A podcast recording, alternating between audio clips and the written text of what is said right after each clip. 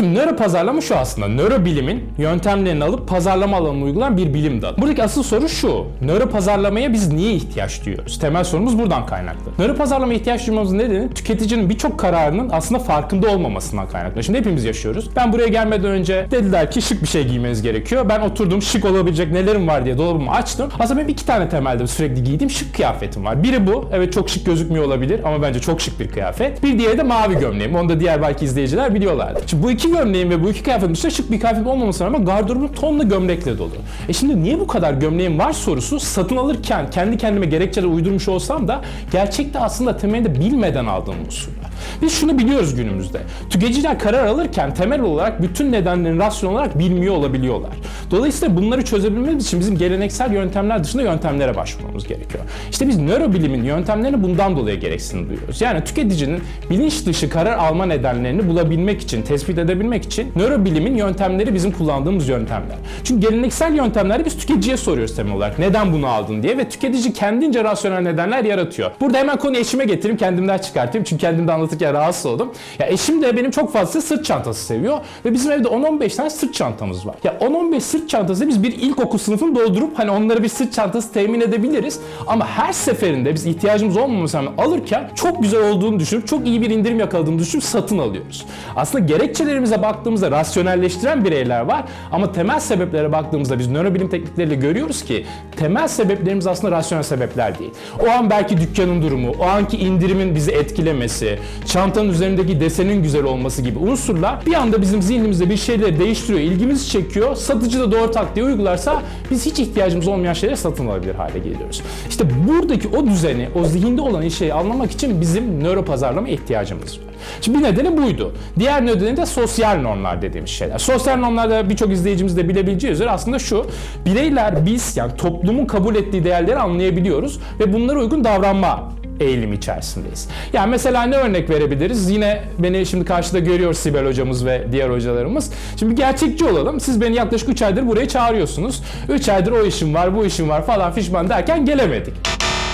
Sonra ne oldu da geldim ben? Şöyle bir şey oldu değil mi? Siz dediniz ki, daha sonra biz dedik ki bizim bir laboratuvar kurduk. Çok güzel bir laboratuvarımız var. Biraz sonra ona da değinelim hızlıca nöro pazarlama ile ilgili. Bu laboratuvar çekim yapılması gerek. Siz dediniz ki tamam çekim yaparız hocam bir de sizinle bir çekim yapmamız gerekiyordu. O anda benim bütün işler ne oldu? Boşa çıktı. Ben buraya gelir hale geldim. Niye? Aslında bir noktada benim de bir çıkar ilişkisi meydana geldi ve ben buraya gelsem siz de benim gelip çekim yaparsınız şeklinde bir unsur oluştu.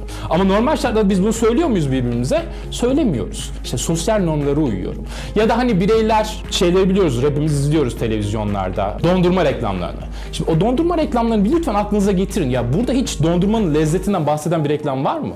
Ya çok ilginç bir şekilde o reklamlarda birisi dondurmuyor ve kendinden geçiyor. Ya hayatta kimse böyle dondurma yemez. Ve biz bu reklamları insanlara sorduğumuzda sizce mantıklı veya güzel bir reklam mı? Canınız dondurma çekiyor mu dediğimizde insanlar sosyal normları bildiği için, oradaki davranışın garip olduğunu bildiği için genel söylem şu şekilde. Hayır ilgimi çekmiyor, güzel bir reklam değil. Ama gerçeği indirgeyip baktığımızda şunu görüyoruz. O reklamlar o dondurmayı sattırıyor. Bizim kendi ülkemizin markaları var. Onlar satamazken diğer markalar çok daha fazla bizim pazar payımıza sahipler. İşte nöro pazarlama tüm bu unsurları sosyal normları da işin içine alarak anlayabilecek bir bilim dalı. Bu yüzden çok önemli. Şimdi ben böyle anlattığımda insanın aklına şey geliyor. Biz bütün sanki nöro pazarlama daha çok sattırmak üzerineymiş gibi düşünüyor ama hayır öyle değil. Ya şu da bir aslında nöro pazarlama çalışma alanı. Kadına şiddet. Yani biliyorsunuz kimi varlıklar gidiyorlar kadına şiddet uyguluyorlar. Şimdi biz kadına şiddet önlenmesi için hani farkındalık yaratmak için reklamlar kullanıyoruz. Pazarlama iletişimini kullanıyoruz. Orada görüyorsunuz işte bir hani dayak yemiş, e, şiddete maruz kalmış bir kadıncağızın görüntüsü oluyor. Şimdi ama bizim anlayışımız şu. Biz zaten kadına şiddet uygulamayan insanların bakış açısıyla bakıyoruz ve bunun etkileyeceğini varsayıyoruz o kadına şiddet o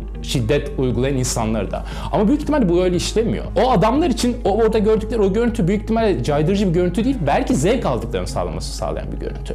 Bir, sosyal normlardan dolayı bu adamları biz tespit edemeyiz. Kadına şiddet uyguluyor musunuz dediğinizde herkes uygulamıyor. Herkes bir sevgi pıtırcı. Herkes 14 Şubat'ta çiçek alan erkek. Ama evlere girdiğimizde böyle varlıklar var maalesef.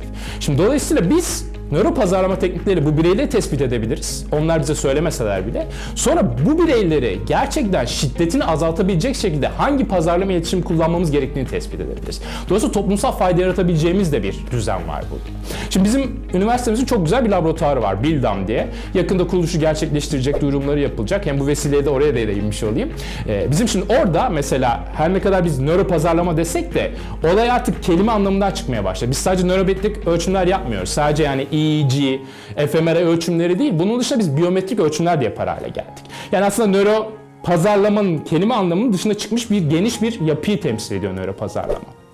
Biz bu laboratuvarda neler yapıyoruz?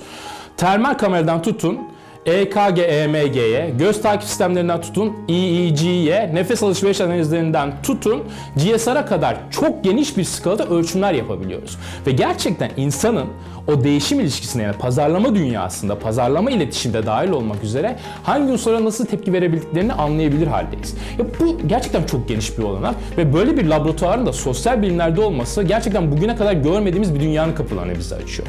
Dolayısıyla geleceğin dünyası temelinde bu. İnsanı anlamak istiyorsak bu şekilde anlamamız gerekiyor.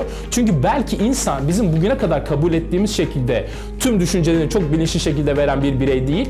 Belki de birçok kararını otomatik şekilde veren bir birey. Yani en azından ben şunu söyleyebilirim ki eşim bazında konuşursak çok fazla çantamız var. Benim bazımda konuşursak 30 tane gömleğim var. Sürekli aynı gömlekleri giyen, giyen bir bireyim. Şimdi beni götürün yine bizim buradaki büyük alışveriş merkezine. Yine bir tane gömlek alıp size derim ki bu gömleğe çok fazla ihtiyacım vardı. Çünkü böyle varlıklarız. Müzik